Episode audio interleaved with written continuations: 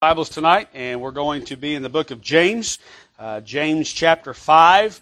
Uh, is where we're going to uh, use as our text verse for what we're uh, continuing our Bible study on as far as Christians, our responsibilities one toward another. And I'll be honest with you, I didn't realize there were so many Bible commands in this area uh, until you go through and start uh, looking out uh, or looking for them and figuring out, you know what, we got a great responsibility uh, toward our fellow brothers and sisters in Christ. Amen. By the way, folks, why should we not? We're, we we uh, are a family here on earth. Guess what? We're going to be spending eternity together. Amen. And so uh, we better be figuring this thing out. And so James chapter five, and we're going to read one verse tonight, and then we'll get right into it. So if you find your place, stand with me together uh, for the reading of the Word of God. We're going to look at verse 9. Verse 9. Notice what the Scripture says here. Grudge not one against another, brethren, lest ye be condemned. Behold, the judge standeth before the door. Let's read it one more time. Grudge not one against another, brethren, lest ye be condemned. Behold, the judge standeth before the door. Let's pray. Lord, we love you tonight. Thank you for the opportunity again to uh, be, Lord, here in your house, around your people, singing your praises. What a blessing, Lord, singing scripture. Lord, just uh, your word's so powerful. Then to put it to music, God, we're thankful for that. And I pray you'd meet with us tonight, speak to us. Holy Spirit, do what you can do, Lord, and work on our hearts. And we thank you for it. We ask it in Jesus' name. Amen. Thank you. You may be seated.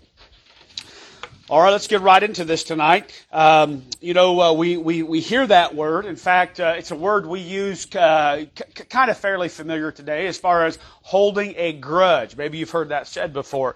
Well, that's not exactly the exact meaning of what this word means and what it means, but it's similar, okay?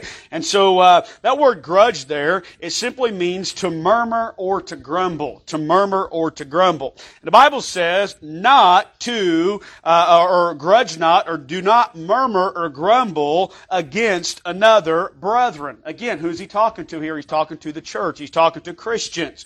Now, there's a good motivation on why we should not do that. Notice what the second part of the verse says, lest ye be condemned, behold the judge standeth before the door. By the way, who do you think the judge is he's talking? You think it's Judge Judy who he's talking about?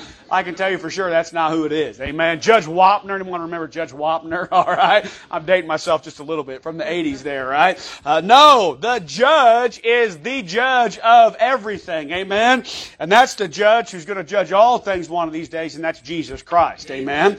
And I'll just say this, you know what? His ears are perked. His eyes are looking. He knows the things we say, the things we do, the things we don't do, the things we don't say that we should. He knows it all. Amen. And again, folks, that's the reason as Christians you need to stay in the Bible. It's motivation for behaving properly, right? Because we're reminded constantly on a daily basis when we come to church to the preaching of the Word of God, uh, what God expects from us. And so again, another command for us here when it comes to our fellow brothers and sisters in Christ. Uh, it's talking about having a critical, negative, judgmental attitude toward one another. All right. Now, a person usually criticizes individuals. Truth be told, there's, there's the uh, the motivation behind that is a lot of times envy. And uh, again, folks, you start chasing this through the scripture. it's pretty amazing how uh, God begins to kind of peel the layers of the onion back a little bit and show us the motivation of why we do certain things. And so let's look at some verses here tonight. And I'm going to show you because in the Old Testament, uh, if you look that word grudge up, you don't see it a lot of times in the Bible, but you see another word that's directly related to that word, and that is found a lot in the Bible. And here's that word, murmur murmur. All right, so let's let's look at that, and uh, let's look at a few places tonight. Let's go first of all back in Exodus, Exodus chapter fifteen. Exodus chapter 15. And uh, one thing you found out about that, those people, Israel, God brought out of Egypt. My goodness, they were a mess. And uh, there were times where they had it together, but there was a lot of times they didn't have it together. And God had to take them through that wilderness and teach them so many things to get them ready for the promised land. And in fact, the original group that came out of Egypt didn't end up going to the promised land because of their disobedience. It was their children that finally went in. But notice one of the things we see here uh, in these couple chapters, Exodus 15, 16 and 17. Look at verse 24 of Exodus chapter 15. It says this, uh, well, let's back it up to verse 23. And when they came to Marah, they could not drink of the waters of Marah, for they were bitter. Therefore, the name of it was called Marah. That's what Marah means, bitter. And the people trusted God and prayed to Him for help. Now what the next verse says? By the way, that's what they should have done. Okay, no, but you know what they did? They murmured against Moses saying, what shall we drink? Now come on, folks, think about it for a minute. They had just seen God uh, bring the ten plagues upon Egypt. They had just seen God part the Red Sea. They just seen with their very own eyes God decimate their enemies. But yet, now they think God can't provide drink for them in the wilderness? You know, sometimes God will do certain things to gauge our reaction, to see what we do, whether we're going to trust in Him, whether we're going to turn to His Word, turn to our faith in Him, or turn to our old stinking human wicked nature, which is exactly what they did, and they begin to murmur. And they murmured, of course, against Moses. And uh, I'm going to tell you something, folks. Uh, uh, God uh, had to deal with that, and you see it all through their life in the wilderness. Look at the next chapter, Exodus chapter 16, verse 2. By the way, guess what? God gave him water. Amen. He took care of him, just like he said he was going to take care of him. Look at verse 2. And the whole congregation of the children of Israel murmured against Moses and Aaron in the wilderness. Verse 3, And the children of Israel said unto them, Would to God we had died by the hand of the Lord in the land of Egypt, when we sat by the flesh pots, when we did eat bread to the full. For ye have brought us forth into this wilderness to kill this whole assembly with hunger. Again, what such an irrational, immature, carnal statement they're making. I mean, come on, really? Well, I thought they were back in Egypt crying because of the hard bondage they were under.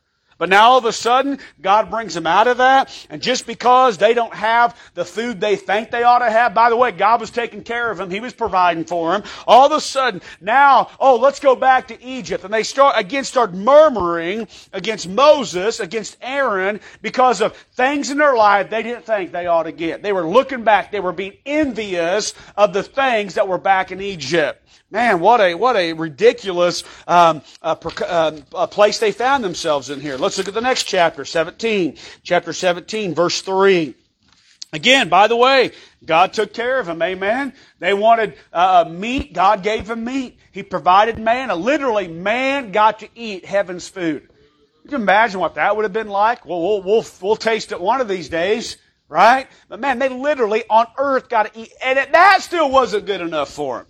Verse 3 says this, and the people thirsted there for water, and the people murmured against Moses and said, Wherefore is this that thou hast brought us up out of the land of Egypt to kill us and our children and our cattle with thirst?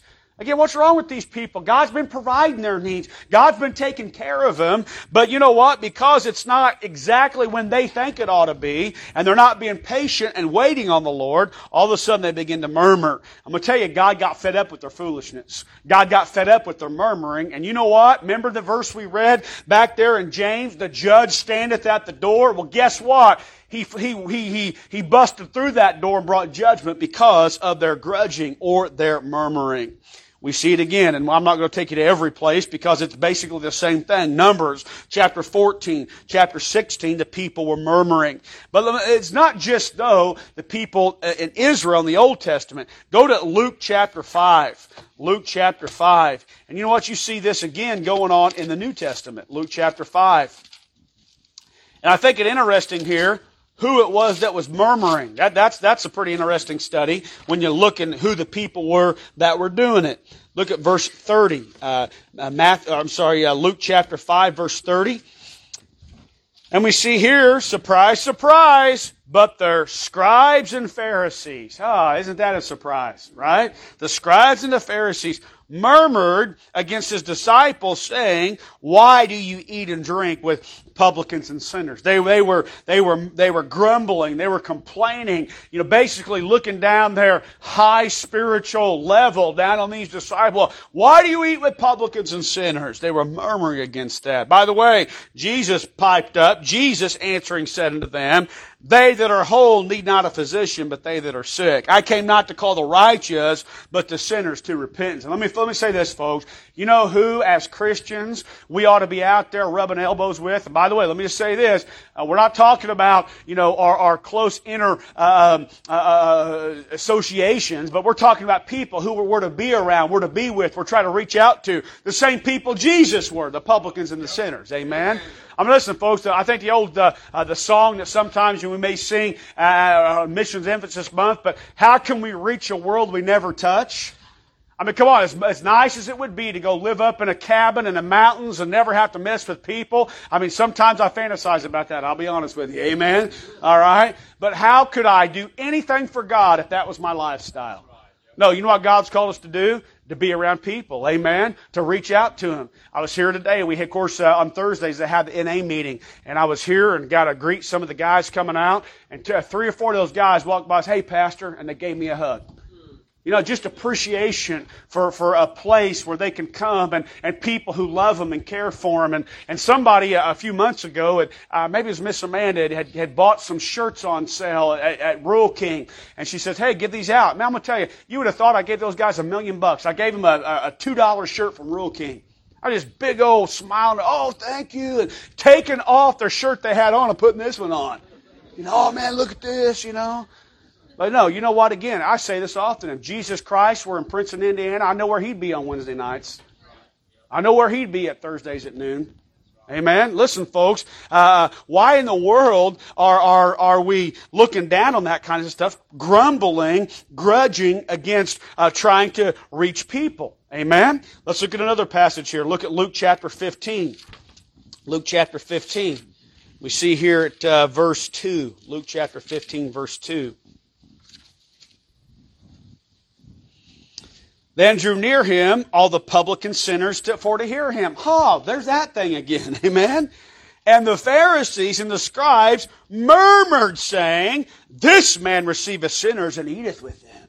No, you know what the scribes and Pharisees would rather do? They'd rather sit on their spiritual high horse, fake spiritual high horse, and look their nose down on people and make themselves feel better about who they thought they were because they were appeasing God because they were doing all this. How dare he uh, be with those people? That was their attitude and they grumbled and they murmured about it. Let me just say this, folks. Amen. And, and, and, I want you to understand this, and I think you do understand this. Listen, I'm thankful for the nice facility God gave us, but let me tell you something. We don't have a nice facility. We don't have, you know, uh, especially when we get in that new building. Amen. Listen, that's not a museum. Okay? And you know what? Guess what we're going to do when we got the room and when we, we can expand? Hey, you know what we're going to do? We're going to go out in the highways and the hedges and we're going to bring them in. Amen. And you know what that might mean? That might mean some stain on the carpets. By the way, I know a good carpet guy who might be able to take care of that, all right? So uh, it might mean, so, hey, it might mean a little bit of a, a hole in the drywall from time to time. Big whooping deal. Now, I'm not saying we're going to trash what God's given us. I'm not saying, I'm not going to say we're going to allow foolishness. But hey, what's the Bible say? Where no oxen are, the crib are clean. Amen? But much increased by strength of the ox. And we don't have a building so we can, you know, parade around and treat it like a museum. No, it's a place where, hey, sinners and publicans can feel welcomed, amen, and be used for the glory of God to reach people. And we're not going to sit begrudging about that, because that's not why God gives it to us. Let's look at another place here. Let's look at uh, Luke chapter 19. Again, the same theme over and over, all throughout uh, the. Um, all throughout the uh, scripture here, we see all this grudging going on. Uh, Luke chapter 19, verse 7 says this. So let's back it up so just we can see the context. We're talking about Zacchaeus here. And when Jesus came to the place, verse 5, he looked up and saw him and said unto him, Zacchaeus, make haste and come down, for today I must abide at thy house. We sing it almost every Sunday morning. Amen. Zacchaeus, that wee little man. Verse 6, and he made haste and came down and received him joyfully. And when, and when they, by the way, who do you think that they was again? Right? Religion, the religious crowd, when they saw it, they all murmured, saying that he was gone to be guest with the man that is a sinner. Yep, that was our Savior. Amen. Rubbing elbows with the sinners. By the way, we better be glad that he likes sinners. Amen. Because that sure is all of us. And so, uh, of course, the, the, the religious crowd grumbled against him. But you know what? You're going to find out That's not all who grudged. Let's go to John chapter 6. John chapter 6. Because I'm going to tell you, if we're not careful, hey, even good Christians can get sucked into this. And we know it's true because God wouldn't have wrote about it in the scripture had it were not possible for that to happen. All right? We see here in verse 41. The Jews then murmured at him because he said, I am the bread which came down from heaven. This was the common people. Okay? Listen, even the people Jesus came to reach, this is outside of the religious crowd here, this is just the common people, they begin murmuring about him. Okay, look at verse 42. It tells us why. And they said, Is not this Jesus, the son of Joseph, whose father and mother we know? How is it then that he saith, I am come down from heaven? Jesus therefore answered and said unto them, Murmur not among yourselves. And here Jesus was telling them, listen to me, you got to accept me if you're going to heaven, amen? Because I'm the only way to get there. Why, why are you complaining about who, just because you know who I am, you know where I came, why are you complaining about it, amen? And again, folks, you know what you see? You see even, even the, uh, just, just regular people, you know, they don't want to, they don't want to accept the truth of the gospel as far as the simplicity of it, who Christ is. Well, it can't be that easy. It can't be like this. It, well, what about this religion or that religion or, or and listen, you know what? They, they begin to grumble. They begin to complain. They begin to grudge about those things. And then, look at this, and this is where I was going here. Uh, go down to verse 60. Verse 60 of John chapter 6. Notice this. Many therefore of his, who? Disciples. When they had heard this, said, This isn't hard saying. Who can hear it? When Jesus knew in himself, here it is, that his disciples murmured at it, he said unto them, Doth this offend you? I mean, so listen, folks, no one's exempt from this. If we're not careful, we'll start mumbling, murmuring, grumbling about things. And I'm going to tell you something, folks. It's a big deal to God. Amen. It's a big deal. Let's look at just a couple more passages here, and we'll have time for one more uh, uh, one more um, uh, uh thing toward one another tonight. Uh, flip, if you will, to James chapter four. James chapter four. I just I want to take a little bit of time here and uh, just show you these things. And I want you to see the verses. And, you know, because here, here's what we do, all right? And, and, and, we as Christians sometimes are masters at this. You know, we start uh, rating sin, okay? Well, at least I'm not, and then we start naming something that we think's horrible, okay? And I'm not saying that, you know, all sin, of course, is horrible to God, all right? And yes, I'm thankful that, you know, we, we can get victory over things, but if we're not careful, we start thinking, well, because I'm not this, then it's okay for me to do this. And I'm going to just say, to tell you something, folks. Listen to me. Uh, sin is sin in God's eyes. Now understand, certain sin has different consequence, but it's still uh, the same sin is sin to God. So let's not think to ourselves, well, just because I'm not a drunkard in the gutter, it's okay for me to go around and, and you know, here's what we say. We say things like this, well, uh, I'm just, I'm just speaking my mind. Well, are we doing that or are we grumbling? Are we mumbling? Amen? Are we grudging and, and disobeying what the scripture says? James chapter 4. You there? Look at verse 11. James chapter 4 verse 11. Notice what he says. Well, let's back it up to verse 10. And because we'll see what sets the precedence for verse 11. Here's that word, verse 10. None of us like. You ready? Humble. Oh man, we don't like that, do we? There's just something about that word that grates against our flesh, doesn't it? Humble yourselves in the sight of the Lord, and he shall lift you up. By the way, I always say this when it comes to humility. You're either going to choose to humble yourself or God will humble you for, for you. By the way, let me just say this. Uh, God's way of humbling is probably a lot more than if we would just humble ourselves. Don't get to the point where God has to humble you. That's not a pleasant uh, experience in life, in your Christian life. So, what's the other option? Humble yourselves. By the way, here's what happens when you begin to humble yourself, all right? Uh, and he shall lift you up. So God then will exalt you. And there's other passages that talk about that. But notice here a result of humility, verse 11. Speak not evil one of another, brethren.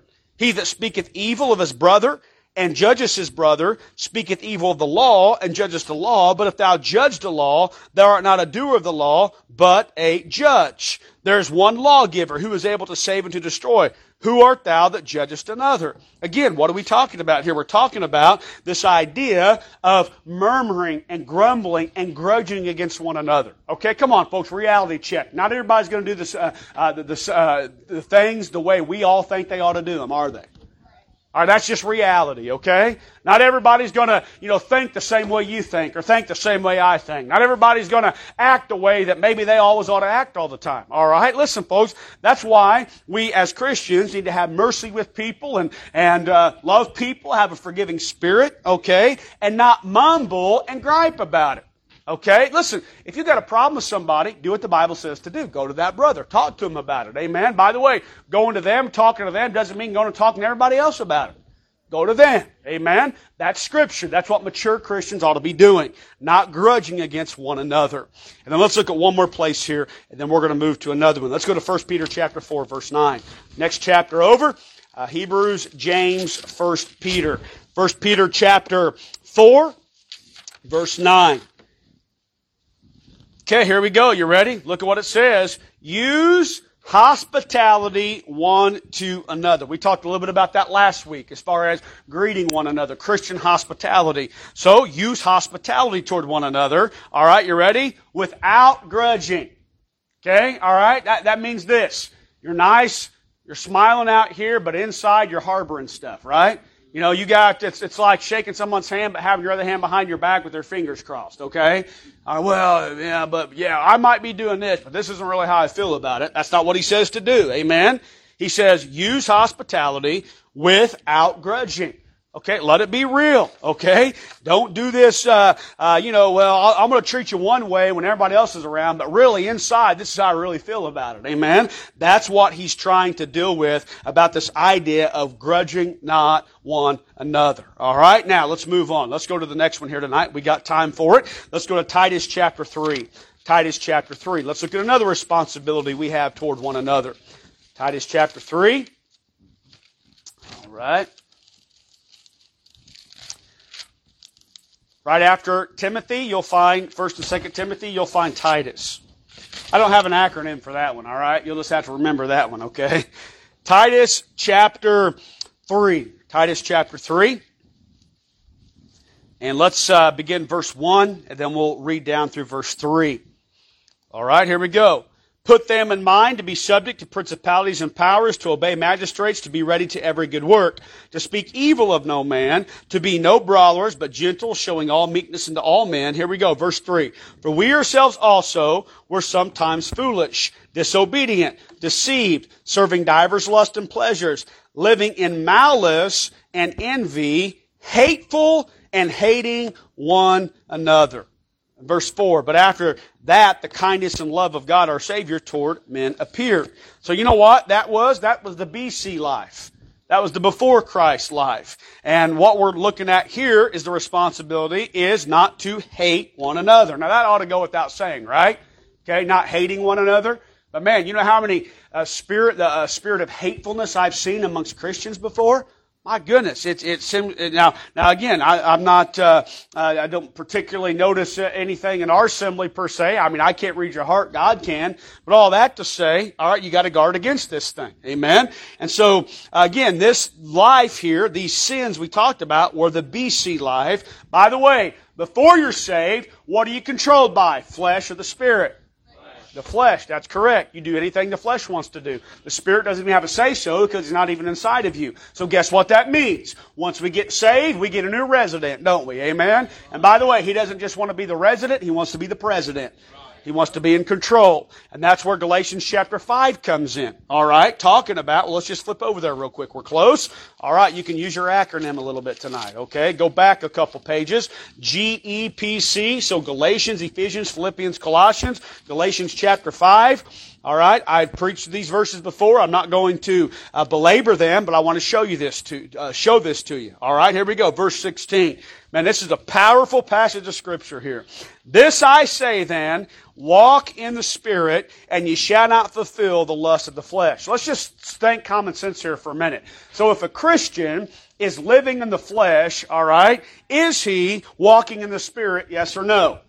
No, you're not. Amen. And by the way, I think there's times every Christian has been, here's the term we use, in the flesh, okay, not walking in the Spirit. But here's the problem with not walking in the Spirit.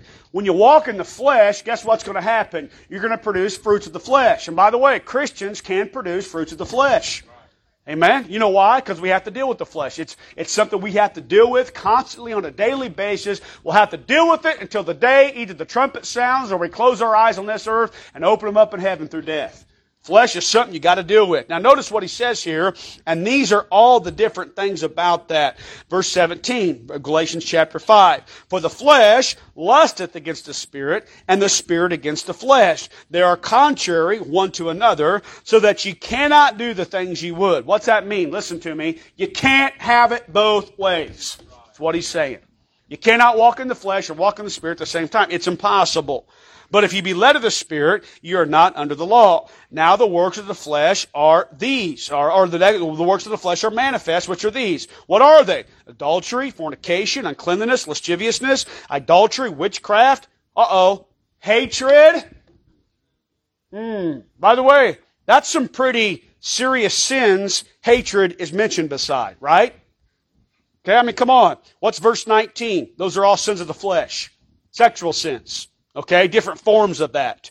Verse 20, idolatry. That means worshiping other gods. Okay? Witchcraft. All right? Yes, it means things like the occult. It means things like, you know, worshiping demons and devils. But let me tell you another word that's attached to that is, uh, is the word uh, uh, pharmaceuticals. And a lot of times that you, you read the word witchcraft, when it's translated, it's translated from the word pharmakeia. It's where we get our English word pharmaceutical from. It's talking about, along with occultic type things, is a life in drugs. By the way, do you know how closely related that the occult and the drug life is? Very closely related. Okay? Drugs open the door to demons. Anybody that's ever been deep in the drug life will tell you they've seen things before. They, they've experienced things before. They, they've, uh, you know, they've seen into the spirit world before. Okay? But this is some pretty heavy stuff. Okay? But look what's mentioned right next to it. Amen? Right next to witchcraft, hatred. You think that's an accident? You think God uh, put that there maybe on purpose to show us the severity of this sin? Okay? Well, you know, again, we justify things, don't we? Okay? Well, it's just, you know, it, it's, it's my heritage. It's because I have Irish blood in me. I have a right to have a temper and, and hold grudges and, and hate people. No, listen, we need to stop making excuses for the sins of the flesh. Amen? And so, hatred is a deep, uh, uh, uh or, or, or it's a sin of the flesh. It means to abhor, detest, or dislike greatly. Now, let me tell you what the danger of hatred is. Because hatred is an inward sin. Okay? It's something that's in your heart. But the problem is, hatred never stays in the heart. It leads to outward sins. It leads to things like deceit, strife, unforgiveness, lying, bitterness. And I'm going to tell you right now, folks, hatred, if you have hatred in your heart towards somebody else, you will not hurt the person you hate as much as you'll hurt yourself. Always, always, always. Hatred, bitterness, those types of sins always destroy the containers they're in. Always, always, always. So here's what the Bible says. Take, go to 1 John chapter 4. 1 John chapter 4. This is Bible study, right? Amen? So guess what we're going to do? We're going to flip through the Bible. I'm not just pulling these things out of my hat. It's in the Word of God. Amen? 1 John chapter 4. Powerful again, powerful passage of Scripture here. Notice what he says. Let's pick it up in verse 19. Verse 19. 1 John chapter 4. We love him because he first loved us. By the way, folks, that right there is a whole message in and of itself. Amen. Listen, we don't love God because it's in our heart to love God. We, if, if you love God, it's because he initiated that relationship.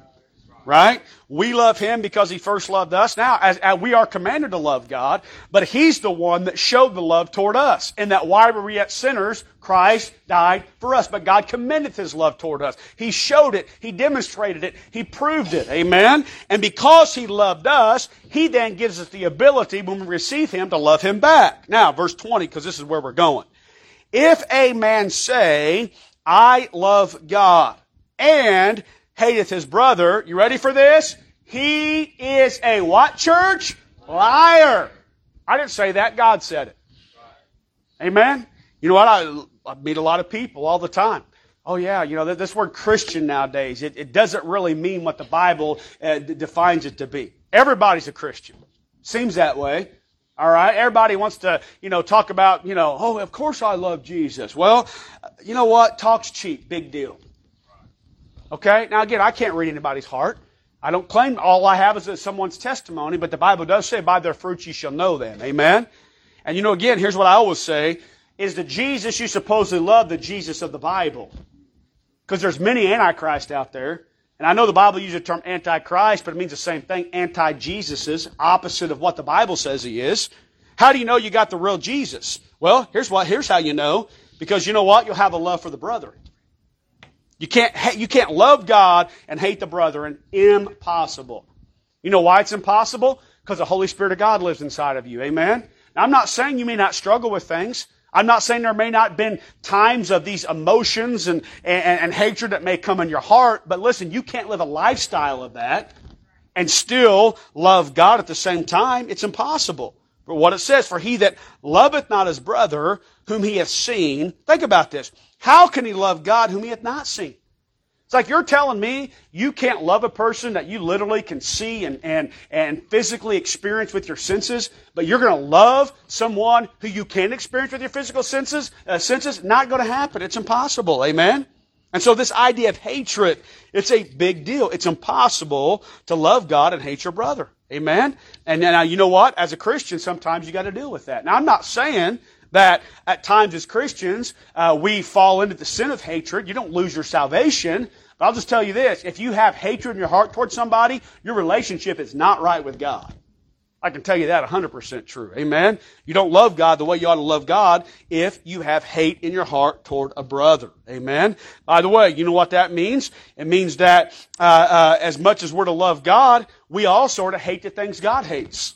You know, listen, hatred is an emotion, is, is something God gave us. By the way, God hates things. It's not wrong to hate, it's just wrong to have your hatred toward the wrong things. Right? I mean, come on, folks. I don't have any time to take you there. But you know how many times or places the Bible defines for us the things God hates? God hates pride. God hates arrogance. God hates evil. God hates false ways. Amen. He hates those things. Now, He does love people. And, the hardest thing for us to do, and you cannot do it apart from being filled with the Holy Spirit, it's impossible, is to th- do this, hate the sin but love the sinner. That's a God attribute. God does that, amen? He hates the sin, but he loves the sinner. He hated the sin so much, he was willing to send Jesus to pay the price that he had to pay. He hated sin so much that he turned his back on his very own son, and literally, Jesus Christ didn't just pay for sin, became sin for us. That's what the scripture says. That's how much God hates sin. Okay? And so you know what? I think we ought to be having that attitude towards sin. Amen? And understanding what sin really does and, and, and the damage that it really causes. But yet, on the other hand, love the sinner. Let's look at a couple passages we'll be done. Go to Leviticus chapter 19. Leviticus back to the Old Testament. Leviticus chapter 19. All right. I like hearing their pages turn. That's good. Amen. All right. Look at verse um, verse 17. Leviticus chapter 19, verse 17. Direct command, Old and New Testament alike. It's all throughout the scripture. Notice what he says. Thou shalt not. Now that may not be part of the Ten Commandments, but it's just as important. Thou shalt not. Thou shalt not what? Hate thy brother and thine where? Heart. Thou shalt in any wise rebuke thy neighbor and not suffer sin upon him. Okay? You know what he's saying? Listen, do not hate somebody inside. Okay? And notice what he says. Thou shalt in any wise rebuke thy neighbor. You know what that means? It means this. If you have a problem with somebody, again, it's all through the scripture, go talk to him. That's what he's saying. Don't carry that hatred in your heart. If there's a problem, go. Work it out, is what he's saying. Okay? And don't have hatred in your heart. Because I'm going to tell you, what hatred, hatred will fester into things. I mean, come on, folks. I cannot believe the stories I'm reading about people doing the most horrific things to other people. I'm going to tell you, folks, you know what that's called? That's called demonic. I mean, the closer we're to the end of this thing, and we're close, I'm going to tell you the forces of evil unleashed upon this planet. And people have opened themselves up to the influence of evil. Now, I'm not saying the devil makes people do stuff, but they sure are influenced to do things. and they take their free will. I mean, just a horrific thing. I think we just read uh, last night or uh, about a woman and, and her older teenage son killing the, the younger children. What is wrong with people, folks? Okay? I mean, I'm going to tell you, that's not natural. That's not normal. Okay? But somewhere along the lines, I can tell you this, some doors got open somewhere. I'm going to tell you right now, you got to be so careful about the doors we open in our life. I'm going to tell you, there are thousands, millions, who knows how many number of unclean spirits waiting to come in through the doors. And I'm not talking about demon possession, but I'm talking about demonic influence. And you got to be so careful keeping those doors closed in your life. Amen? But hatred leads to those types of things. All right, let's go to Proverbs chapter 10. Proverbs chapter 10. A couple more places and we'll close this up tonight. Look here, if you will, in verse uh, 12. Proverbs chapter 10, verse 12. Man, this is a good verse of contrast. Notice what he says. Hatred stirreth up strifes. Right? Listen, you know what he's saying? Again, hatred, all it does is stirs the pot. Always keeping the pot stirred. Always keeping turmoil going. By the way, you ought to ask yourself some questions. If you're in your life are always involved in strifes, I'm going to tell you, there's hatred in there. Somewhere. You need to figure that out. You need to deal with that. You need to get before the throne of God and ask the Holy Spirit of God to search your heart and try your heart and see why there's always strife in your life. Amen. And by the way, I'll just tell you this. If you're, if there's always strife going on, or I can guarantee it's not a hundred zero with the person you're at strife with. Guarantee it's not true. 100% not true. It's never 100 zero. Amen? There's always something, somebody stirring the pot. All right? But notice the contrast of that verse. Man, I love this, this part, what it says here. But, but, love covereth all sins. Love covereth all sins. I mean, come on, do, do we love, I mean, do we love our spouses? Okay? Do we, that, that why are we, I mean, again, the devil's so deceptive sometimes how he creeps in. And I mean, some of the craziest uh, uh, violence toward people, a spouse against spouse. I mean, literally. I mean, you know, I mean, you've heard these stupid stories before, these news stories, these horrific stories of, of, of spouses conspiring and to kill their spouse. I mean, what in the world? Listen to me, folks. Uh, love is the opposite of that. Love covereth all sins. Look at verse 18, Proverbs chapter 10, verse 18. Notice here, he that hideth hatred with lying lips, and he that uttereth a slander is a fool. Think about that, what it's saying here. Hiding hatred with lying lips. So that means this. Instead of being honest and going to someone and telling them the truth, oh no, I, I'm good. I'm okay. I'm okay. You know what you're doing? You're lying. You're not okay. You got something wrong inside that needs to be fixed.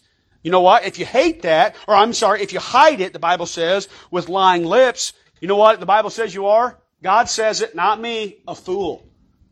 A fool. Amen? Listen, God never intended for you to carry that stuff in your heart. Never, never, never. It's like a poison. Okay? It's like, uh, I don't know that they probably use it much anymore, but uh, nitroglycerin. I mean, that stuff is so potent. You put that in the wrong container, there's going to be bad things going on. That's what like hatred and bitterness and strife and envy. It's putting stuff in your heart that will eat you from the inside out. So listen, deal with it the proper way. By the way, don't lie to God about it. Don't lie to yourself about it. Amen. Get it out. Confess it. Get it right. Amen. That's how God wants for us to live. One more verse. We're done. 1 John chapter 3. 1 John chapter 3.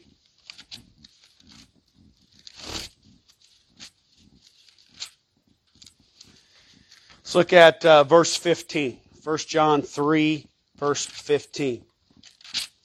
Now, we thought the last verse about hating your brother was strong, okay? God is, is one, two, and knockout punching right here, okay? But back it up to verse 14, okay? Then we'll look at verse 15. We know that we have passed from death unto life, okay? By the way, talking about uh, eternal security. If, you, if you ever struggle with eternal security, read the book of 1 John. I forget the number. I, I, used to know the number. But how many times the word know is used in the book of 1 John? It's scores of times. That God has written to us that we may know that we have eternal life. Okay? So, here is a way you can know. Okay? It's an evidence of your salvation is what he's saying. We know we have passed from death into life. Why? Because we love the brethren. That's why. It's a fruit of your salvation. Now, it's not for your salvation, it's because of your salvation. He that loveth not his brother abideth in death. Listen, if you do not have love toward Christian brothers, and by the way, folks, you know whether you have that or not. I'm not saying you don't struggle from time to time with people, okay? Listen, we all struggle with people. I'm not talking about that. I'm talking about there's a genuine, there's not a genuine love for the brethren in your heart. Listen to me. You need to get some things straightened out. Amen? Because the Bible says, he that loveth not his brother abideth in death. Then look at the next verse. Wow. Whosoever hateth his brother, you ready for this? Is a what? Murderer. And ye know that no murderer hath eternal life abiding in him. Boom! Man, that's the Holy Spirit dropping the whammer on us right there. Amen? I mean, come on, folks. It is a big deal. Because I'm going to tell you right now, there is not this internal hatred and the Holy Spirit living in the same place. Ain't true. Does not happen. Do not coexist. Okay? And he goes so far to say that if you have hatred in your heart, in God's eyes, you know what you are? Murderer. You know why? Because guess what? The next couple steps down the road of hatred is murder. Cain, Abel, right? I mean, come on, folks. It's not that far of a stretch to leap from hatred to murder. Just like Jesus said, if you look at a woman with lust in your heart, you commit, or look at a woman with you commit adultery in your heart. Lust, the next step's adultery. God says you're committed in your heart. Amen? And so all that to say, listen to me, hatred's a big deal. Okay? And so, uh, again, I'm not the Holy Spirit. We have a Holy Spirit. He's the one that does the working. I'm just a messenger tonight. Amen? And so let, let God work on you about, about some of this. I know we're not going to have an invitation time tonight because we don't normally on Thursdays, but take these truths. Let the Holy Spirit make application. Okay? And if you need to get some things right, get some things right. And listen to me. I'm not saying that if you've had hatred towards somebody, all right, you know, you, you felt that emotion of hatred, and maybe you've even acted on it some, that you're not saved. I'm not saying that. But I, I think I've proven to you tonight that that does not come from God. It's a work of the flesh. And by the way, think about this for a minute, okay? Participating in a sin, all right, and being given into a sinful lifestyle are two different things. Okay, and, and, and, again, I don't. I'm not trying to confuse you here by by you thinking, oh man, I've I've I've said I've hated somebody before. Then I'm not saved. That's not what I'm saying. But you know what I'm talking about. Whether or not hatred dwells inside of you, okay, or if it's just maybe a sin you've partaken of before. But all that to say Listen, folks, let the Holy Spirit make application. If there's some things we need to deal with, let's take some time and deal with them sometime before the Lord. Amen. Let's pray.